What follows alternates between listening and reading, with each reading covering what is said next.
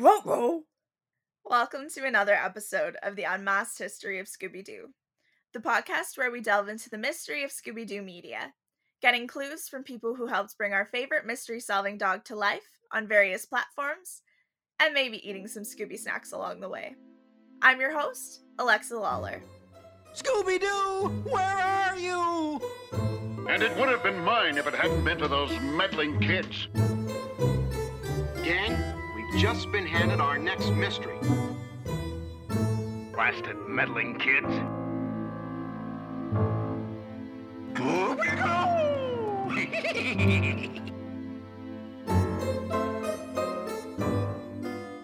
On this week's episode, I spoke with Chris Battle, who came in on the 2014 direct to video film Scooby Doo Franken-Creepy to redesign the gang for the opening title sequence of the film.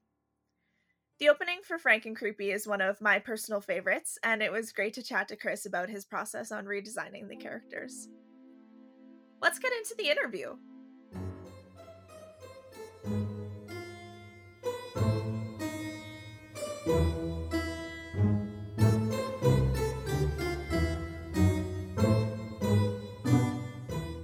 Hey Chris, how's it going? Hey, how you doing? Good. Thanks for being on the show today. Yeah, happy to join you. I typically start with a quick three question trivia game if you're up for it. Uh, okay. So, question one try and start off with an easy one here. Uh, what's the name of the van that the gang drives around in? Uh, the mystery machine. That is correct. Thank God. Question two True or false? At one point in development, the title of Scooby Doo Where Are You was Who's Scared? Hmm. I think that might be right. It is true. right. Doing okay. And last question for the trivia uh, How many Scooby Doo television series have an overarching plot? I think that's just one, Mystery Incorporated. That is correct as well. Nice. And so, to start off the general questions, uh, what's your relationship to Scooby Doo? Did you grow up watching? Uh, definitely, definitely. As as a kid who grew up in the '70s and the '80s, Scooby Doo was a was a big part of that, along with uh, all the other Hanna Barbera cartoons. But I definitely grew up as a young child watching the original um, Scooby Doo, uh, and then of course um, got to see all the other versions, like when they started having the celebrity guest stars like Sonny and Cher and uh, Don Knotts and Batman and even uh, up to uh, the old Scrappy Doo episodes in the '80s there for sure. So, yeah, we we go way back. And do you have a favorite Scooby Doo related memory, whether that's from watching or some other memory? Uh, you, you know, I just really remember um, uh, a lot of uh, watching a lot of the episodes. Uh, while either at the kitchen table or on the living room floor, and just with like a pad of paper, and actually trying my best to draw Scooby Doo while watching the cartoon. And given the fact that I did wind up drawing cartoons and occasionally doing Scooby Doo, uh, that's that's a pretty cool memory. Definitely. And how did you come to work in animation? Uh, well, uh, growing up in Los Angeles, uh, it, it's it's a pretty unique place to grow up because uh, instead of it being some kind of far fetched dream, you know, uh, wanting to work in entertainment, whether it's music or acting or special effects or whatever, uh, it's not seen as something ridiculous. It's like an actual career choice, and you often will know somebody who maybe works in entertainment. So uh, I grew up just always wanting to do cartoons, maybe comic books or comic strips or animation. Just I just wanted to draw funny pictures for a living. So my parents would always take me whenever I got a chance to uh, meet animators. Whenever they were like maybe releasing a book or had an art show, or I even got to like tour Disney animation studios uh, when I was a kid.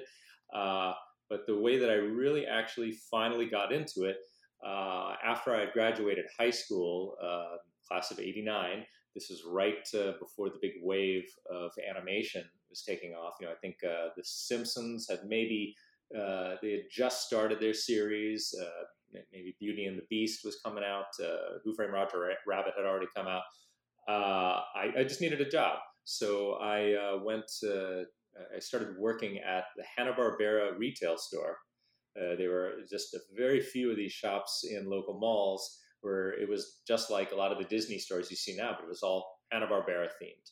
They had uh, Flintstone rocks and Jetson spaceship stuff and all kind of merchandise you could ever want with cartoons playing in rotation. And it was actually run by Hanna Barbera Studios. So, as part of being employees, they wanted us all to take a tour of the studios so that everybody would know how cartoons are made. Of course, I was already way ahead of them on that, but I was very happy to go there and meet all the artists. And uh, the artists from the studio would often come by the store to buy all the merchandise. And our manager said, "You, uh, when they show you that employee card for their discount, make sure next time they come in, you give them extra special attention because they're the reason that we have our jobs here." You know, uh, so I got to know the head of design uh, there at the time, Scott Jeralds. Uh, your your audience might be familiar with him because he came up with uh, a pup called Scooby Doo, and he was a producer on a lot of the later movies as well. Uh, and uh, my my manager just uh, dared me to show my work to him, and I, I did not want to, but my manager just told Scott, "This this guy draws cartoons too," and Scott said, Well, why don't you show me some of your work? And I, I sheepishly showed him a few of my little doodles that I've been doing. And he said, these are pretty good. If you have more finished artwork, why don't you come over to the studio sometime? Come visit me and show me like your portfolio, which uh, which I eventually did. And and he he was pretty impressed with it because I didn't really have any professional training or, or I didn't go to art school. But he just said, why don't you keep in touch? Maybe you know maybe something might happen. We might need an extra hand or something. And uh, a few like about a year later, uh, he called me up. He had uh, uh left uh, Hanna Barbera and uh, was heading up the new MGM animation. They were working on a new Pink Panther cartoon at the time, along with plenty of other Hanna Barbera artists. And he said, "Would you like to come in and start drawing, doing design for a living?" And that that was my beginning. That's very cool. I had no idea that those retail stores existed. Yeah, they they didn't last long. I think that was only about two or three years. Uh, there were two here in Southern California, and there was one in Florida at Universal Studios where they had a, a big uh, simulator thrill ride, kind of like Back to the Future ride. Um, was, I think it was called the Funtastic World of Hanna Barbera. And then when uh, Turner Broadcasting bought Hanna Barbera, uh, they, they, they just slashed all the the retail stores because there weren't a lot of them at the time. So it was very short lived, but it was kind of cool. Okay, very cool. Um, and do you remember a specific moment that kind of sparked your interest in going into character design, or had you just always had an interest in it? Uh, wow. I always did. Yeah. I mean, you know, everybody will always remember there's that time where, as a kid, uh, you used to love drawing, and uh, I never grew out of that. I mean, that, that was my one thing. You know, sometimes all kids have a thing. You're good at sports, or you can do this, you can do that. My, my thing was always drawing, and, and I really loved it. My parents uh, encouraged it. So as a child, I knew that that was a job that people had. I, I, I do remember uh, when I was like maybe five or six, uh, we went to Disneyland, and I think one of the little souvenirs my parents bought me was a little flip book. It was of Donald Duck um, trying to hit a baseball, and instead the baseball like hits him in the face or something like that, but you you know just flip through it. And I learned from an early age that cartoons are made up of people's drawings, and that there are really people who draw them, and that's their job. So I always knew that that could be a possibility, and, and I always thought maybe I could uh, be the next Charles Schulz or, or, or maybe I could uh, draw Spider Man for a living or something. But as I got older, I realized that I like doing the funny stuff and like drawing real uh, superhero stuff, drawing real people realistically was very hard, and cartooning was a lot more fun. Uh, and I, I, just really kind of started working towards that. But I, uh, I really kind of got into it by accident because I thought you had to be a, an animator, you know, drawing, you know, all those 24 frames a second. But then, as Scott Jeralds had told me when I met him, he said, No, we don't do that for television. They do that all uh, overseas in Korea. All you really need to do is to be able to draw well. And uh, that, that was my in, luckily. How did you come to work on Scooby Doo Franken-Creepy?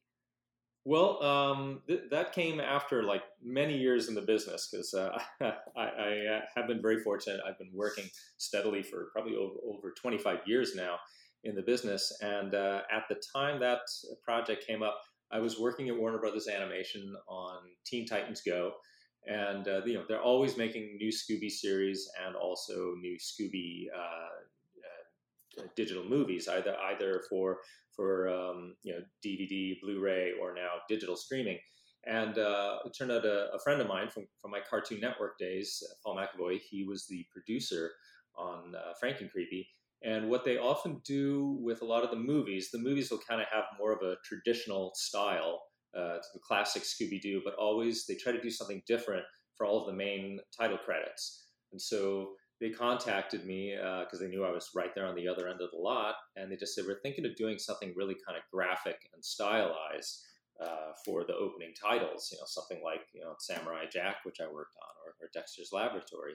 So they said, could you, uh, you know, they, they gave me a little animatic of what they needed, with a bunch of mysterious, shadowy figures, and then the Scooby Gang running around throughout this backdrop of all these all these uh, spooky characters and all that. So they said just do some stylized versions of the characters, and they're probably going to be all in silhouette, getting chased uh, by the Franken creepy characters. So that that's what I did. And what was your first reaction when you were asked to do it? Oh, well, I was like, you know, it's it's another job. It's like, yeah, sure, that sounds great. Uh, actually, quite often in animation, you'll have like a short break, like maybe you'll have one or two months off between seasons of a show, and sometimes you might just take that time off to relax, or other times uh, people will call you up and have some projects uh, for you to work on, especially within the studio, because I know they only have you maybe for a limited time uh, before the next season starts up. So I, I, had just been enjoying my time off, and it was probably the last week before I was going to return to a new season of Teen Titans Go. So it's like, okay, I was getting ready to work anyways. Uh, why not? And uh, it's funny you kind of don't really think about it at the time because it's just another job you have to get it done but some somewhere in there you'll you kind of realize huh i'm actually drawing one of these classic characters that i watched as a kid or that i used to draw on you know on, on the pad on the living room floor. So it, it was kind of cool getting to do that and um, but well and then also you realize how challenging some of those classic designs are because there's a reason they're classics they're so well designed. I mean, the the Iwao Takamoto design of Scooby is an absolute classic. You really can't mess with that too much. Uh, there's nothing that needs to be fixed. So trying to do something slightly different is uh, is a bit daunting. What part of production were you brought in on? Did you get to see kind of what the movie was about or any clips from it before getting to work on your redesign? Uh, no, it was it was really just for that opening title sequence. So uh, it was just a short animatic, which is kind of a, a, rough animated storyboard that, that they'll do for sequences. So it was really just for the title sequence, uh, just so they and they gave me a list of what they needed. You know, just like mystery man on the phone, number one. Uh, you know, uh, mystery man uh, in the doorway, kind of stuff. And then there was the Scooby Gang being chased by Franken Creepy, and um, I think I think I might have at least had a design of, of and Creepy uh, to work from, but since it was all going to be in silhouettes, uh, I didn't really need that much detail, and no, I had no idea what the storyline was going to be. Uh, all I needed to know was that he's he's the monster of the week and he's chasing them. Okay, and what is it like when you're coming into a project like that on freelance? Uh, well, well, it's always kind of interesting to kind of dip your toe in uh, in another project like that because uh, sometimes when you are busy, on uh, on another project that's full time, you, you don't have time to to do everything, and uh, you often can't commit to a big job like that. But if somebody just says, "Hey, here's a little side project j- just for fun," you know, you want to try designing this classic character or something like that, that that's always a lot of a lot of great fun to to try that. And it's not like your regular job where you got to be worried that a whole series is uh, depending on your designs. Uh, there's not much pressure in it, so you can kind of relax and have fun especially in that one where they gave me a very specific style to hit. They wanted that graphic look. It's not like they're just like invent a new Scooby Doo we've never seen before that we could base a whole series off of. They're like, nope, just the title sequence. Do that thing you do. Have have some fun with it. So it, it was pretty easy in that regard. What is it like to work on a project when you're kind of working on it by yourself and you're not necessarily in a room with the rest of the crew? Uh, you, you, know, it's very easy to focus on it because uh, I do that quite often. Sometimes, most most of the time, I am in a studio working with a whole crew for over a year or more, depending on how many seasons you have. But every once in a while, I, I will do uh, freelance projects. Some of them even remotely for other studios that aren't in town.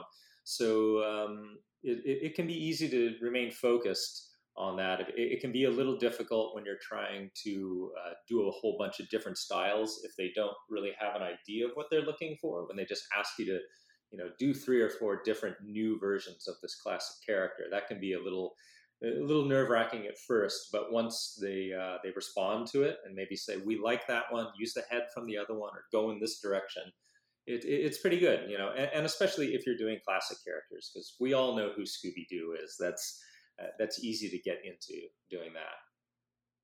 And what was it like to you know try and recreate Scooby Doo in that type of Samurai Jack style? Uh, was very easy because uh, for um, probably about seven years, I worked with Genndy Tartakovsky and Craig McCracken on shows like Dexter's Laboratory, Powerpuff Girls, and Samurai Jack. So, so much of that style is ingrained uh, on my own personal style. It's very natural to go to. And really, since uh, the characters are really are iconic at this point, we all know that what what kind of clothes they're going to be wearing. And since it's the classic ones, you're like, give Fred that ascot, you know, give uh, give Shaggy uh, the, the flared pants. You know, I wasn't having to modernize them or anything like that. So it, it was quite easy to do, you know, and and also it's uh, part of the style uh, that we had on like Samurai Jack. It's all about simplification and very strong shapes. So you really don't have to get into all the uh, knobbly detail of, of the characters. Like like Scooby is a very difficult character to draw if you're drawing the classic one because of his body and his knobby legs and everything. But when you're simplifying it to get to a more graphic style, it makes it a little bit easier because he is hard to draw if you're doing a classic one. and was there anything in particular that you wanted to accomplish with your redesign? Uh, basically, I was really kind of just trying to have some fun with it because whenever anybody gives you a classic character to do, uh, you would like to have a little bit of fun. And sometimes if it's going to be for some like major redo, that can it, it can be nerve wracking, like I said. But for this, it was it was just for the title sequence.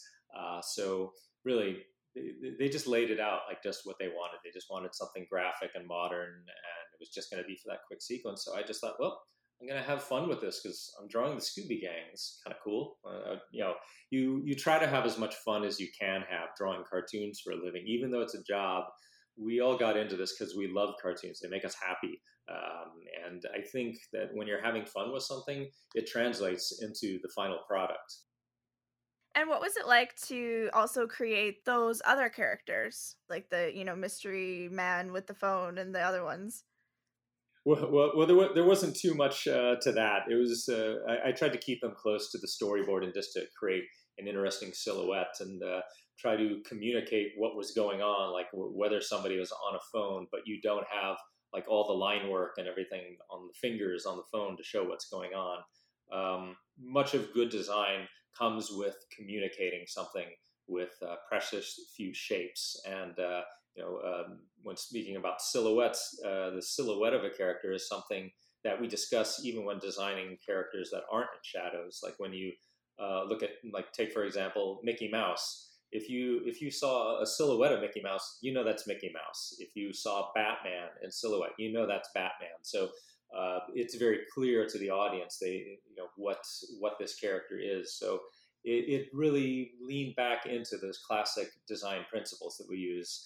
Uh, so in a way, it, it was kind of easy to uh, do somebody and not have to worry about all their details, like what their hairstyle is or what their clothes are. They were just in silhouette. So and speaking of the silhouette, what is the process when it comes to designing, uh, you know, the basic silhouette for animation?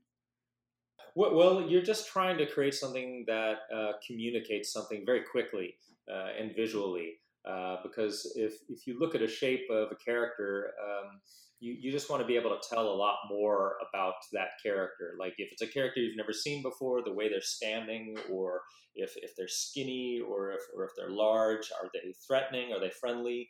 Things like that. Um, can you tell what they're doing? Do they have their hand on their hip? Or uh, are they pointing at something? You, you want that to be able to read to the audience. Now, what helps is when it's classic characters like Scooby Doo, we we know who Scooby Doo is. He's he's got that big thick neck and the pointy ears and those skinny legs and the big soft padded feet.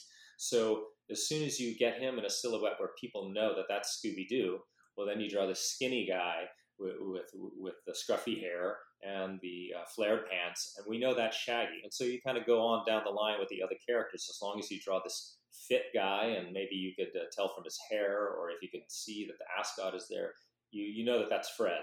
And uh, you know, just go on down the character line, and pretty soon you could tell, even standing there in the dark, that that's the Scooby Gang. You mentioned that you had drawn um like a non-silhouette version just for reference. Uh, what kinds of details maybe dissipate when it goes to just the silhouette? Hmm, uh, definitely a lot of all of the uh, clothing, like wrinkles and things like that. Like you know, when you picture Shaggy, he's he's got a lot of loose fitting clothing. You don't need to have that much stuff, and especially with Scooby, because Scooby is the most complicated. His classic design, he's got those really bony legs, and then this real like dog uh, anatomy that's at work in there. Uh, so that that is really challenging when you're drawing it real. But since we're doing it in a simplified form, I, I, didn't have to have all that real anatomy, which again goes back to me deciding as a child not to have to learn to draw real, but to draw cartoons instead, because real anatomy is hard. um, and in your opinion, what uh, contributes to a successful silhouette in animation? Uh, well, like like I said, if somebody can just see it right away, uh, especially if it's in the dark, uh, that they can they can tell who that character is, or if it's a, even if they're not the dark, but it's a complicated action scene where somebody's doing some kind of crazy martial arts move or a superhero pose, if it really sells the action and and, and uh, it, it really has an impact, people can look at that scene and go, "Ooh, wow! Look at that cool." freeze frame of, of them kicking that guy and they're flying through a window or something like that. That as long as it has an impact with the audience, you know you've succeeded. And what was it like to uh, work on a Scooby Doo project specifically? Well, that uh, that that's another one of those things where uh, you realize after you've done it that you just uh, worked on something you watched as a kid and and you've kind of fulfilled this whole cycle of people who are inspired by uh, a, a, given film or music or whatever, and now you're a part of the history of that project. And maybe there's a kid watching now that's going to be their favorite thing, and they're going to get inspired to become an artist too. Uh, it's kind of a cool thing about working on those legacy projects. It's uh, you, you become part of something that, that's much larger than you, and you're actually sort of maybe part of the history of it. You know. And what was it like to contribute to like a redesign of the iconic characters rather than just uh, you know drawing the typical classic designs over again?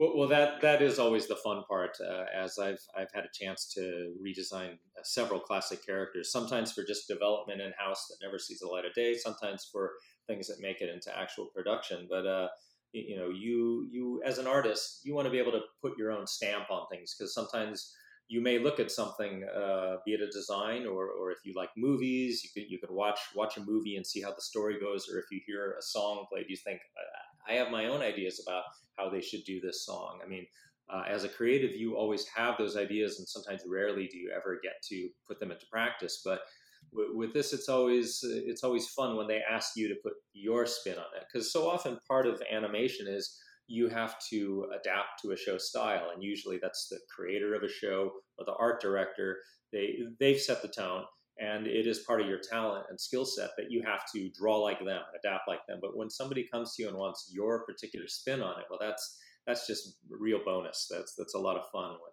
somebody asks you to do especially something that is so famous and iconic as scooby-doo.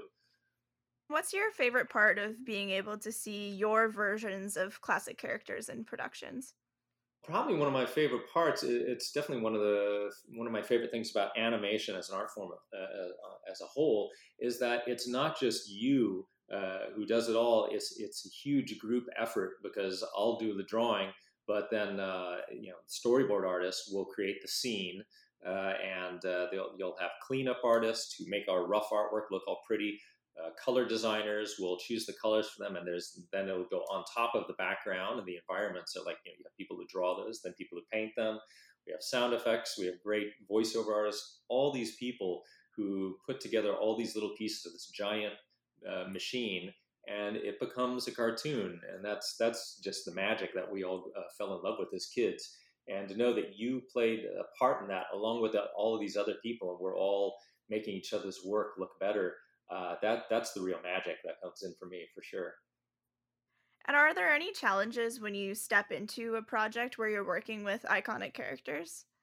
Well, uh, normally it's it's just the whole thing of uh, if they're really going with your designs and and uh, it's it's not just development or something like that when they're actively going into productions that that can be nerve wracking if if you haven't figured out very specifically what you want to do. But uh, luckily, there's some projects I've been on where where they you know I, I figured out how I wanted to do it, and the studio gave me all the support. Or in the instance of Scooby here, it was just for that one sequence, and they were very uh, direct on the guideline. They just said, "Just you just do your thing. We love that drawing. Go that Samurai Jack style." And, and that's it. So that that was just nice on that one. That uh, no no worries on that. And I wanted to chat a little bit more uh, about what it's like to work on a redesign for characters that you had grown up watching, like a little bit for Scooby, but also on your work on that uh, Flintstones series that's coming up. Mm-hmm. Yeah, actually, it uh, it already uh, premiered in uh, in the UK on Boomerang UK and a couple other overseas markets. I don't know if there's any plans for it domestically. Okay.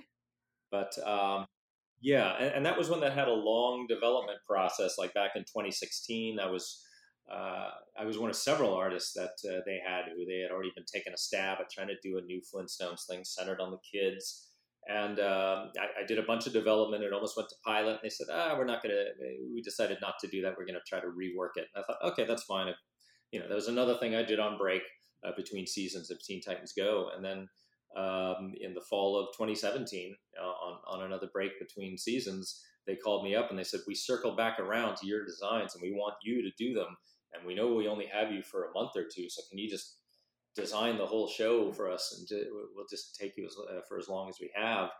Uh, and and that sort of thing is just uh, pretty exciting when when you really get uh, handed the reins for that, and and and it's nice. Like I said, when they say you do your thing, uh, we we like that. Just keep going with that. When you have definite uh, ideas. Um, and, and especially when doing these legacy projects, sometimes there's so much that has been done before.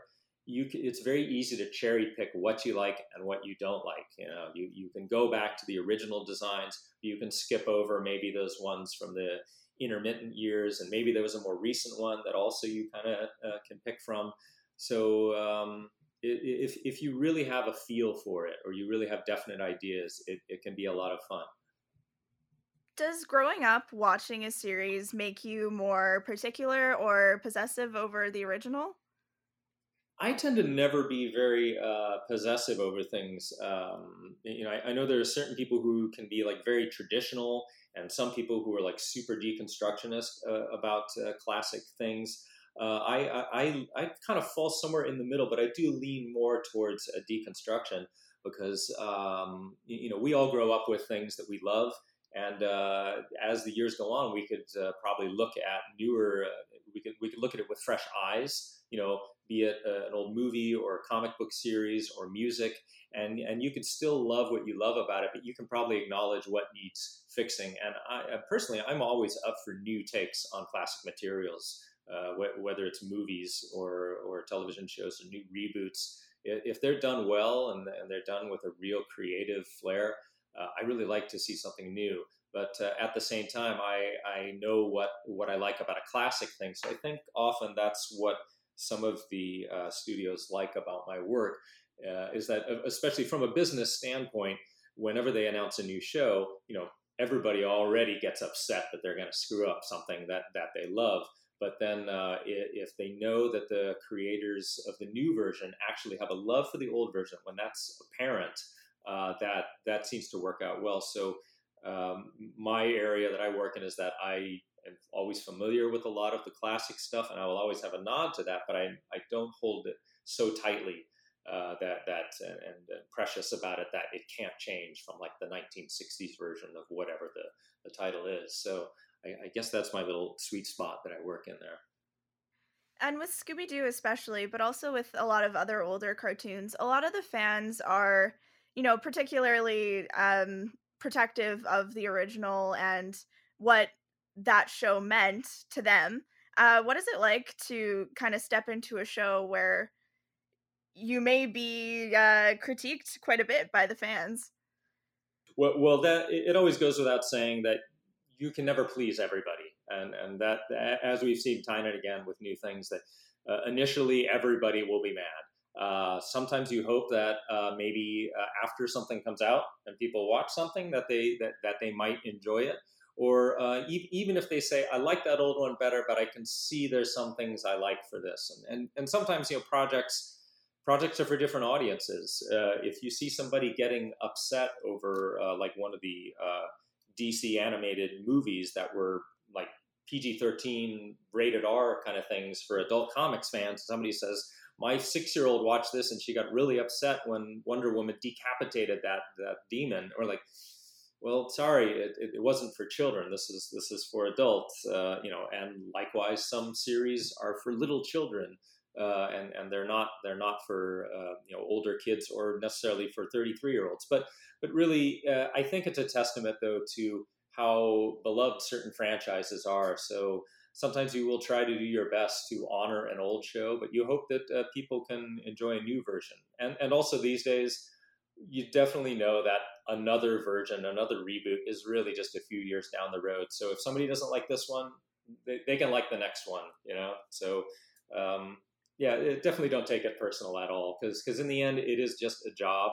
And, um, you know, hopefully it'll be a job that you can really uh, put your heart into in some way or another. So, you know, it's, it's not too, it's not too rough if, if people don't respond well, because hopefully, you know, somebody will like it. When it comes to Scooby specifically, why do you think that the franchise has held up for over 50 years now? Hmm. Well, I mean, uh, ev- everybody loves dogs. That, that, that's a major thing. Everybody loves them. Even even if a kid can't have a dog, they can dream about having a dog. Would be as much fun as Scooby Doo. And uh, and who doesn't love uh, like a good, safe, scary mystery thing? You know, uh, because you know even when you're a little kid, you like monsters. You don't necessarily uh, like like a full on horror movie, but but every kid likes likes spooky monsters uh, to a certain degree, and you know especially going back to the original series, those were some of the best fun spooky monsters uh, you can imagine, and. It's like a lot of other things that everybody falls in love with. Like, well, you know, something that name drops them directly, like Buffy the Vampire Slayer, is the perfect intersection of uh, comedy with spooky horror stuff, and of course, they, as they all call them, the Scoobies, uh, for a reason. You know, I, I think that mix just works great. And if you were given the opportunity to design a villain or a monster for a Scooby Doo project, what would it look like? Huh. Wow. That's uh, that that is a tough one. I, I I think going back to what I just said, if I could hit that intersection of of spooky with comedy, uh, that that would probably be pretty good. It, it, would definitely have to have to be something something big that, that would seem threatening, but also uh, goofy big as well. And if you were given the opportunity to work on another Scooby Doo project, would you, if you had the time, would you uh, take it? That that might be fun to actually actually do that. Yeah, because I like uh, I, I, I just dip my toe a little bit in in the Scooby sandbox, uh, and it would be would be fun to really take a deeper dive on that for sure. Yeah. I think that covers all of the questions that I had for you. Is there anything else that you wanted to add at all about Scooby or anything else that you've been working on? Uh, no, just uh, if if people want to see more of my work, uh, they, they can check me out on at Chris Battle Art on Instagram, Tumblr, and Twitter. And uh, re- really, if you just Google my name, you're gonna you're gonna find a lot of my artwork out there. Perfect. And do you have any upcoming shows that you want to promote at all? Uh, well, uh, nothing, nothing at the moment. At least nothing that I could that I can announce. yeah, you know, yeah. So, so, many things are always a, a bit secret uh, at the time. So unfortunately, I can't mention everything. Well, yeah, I think that covers everything. Thanks so much for uh, chatting with me today, Chris. Happy, happy to come on by.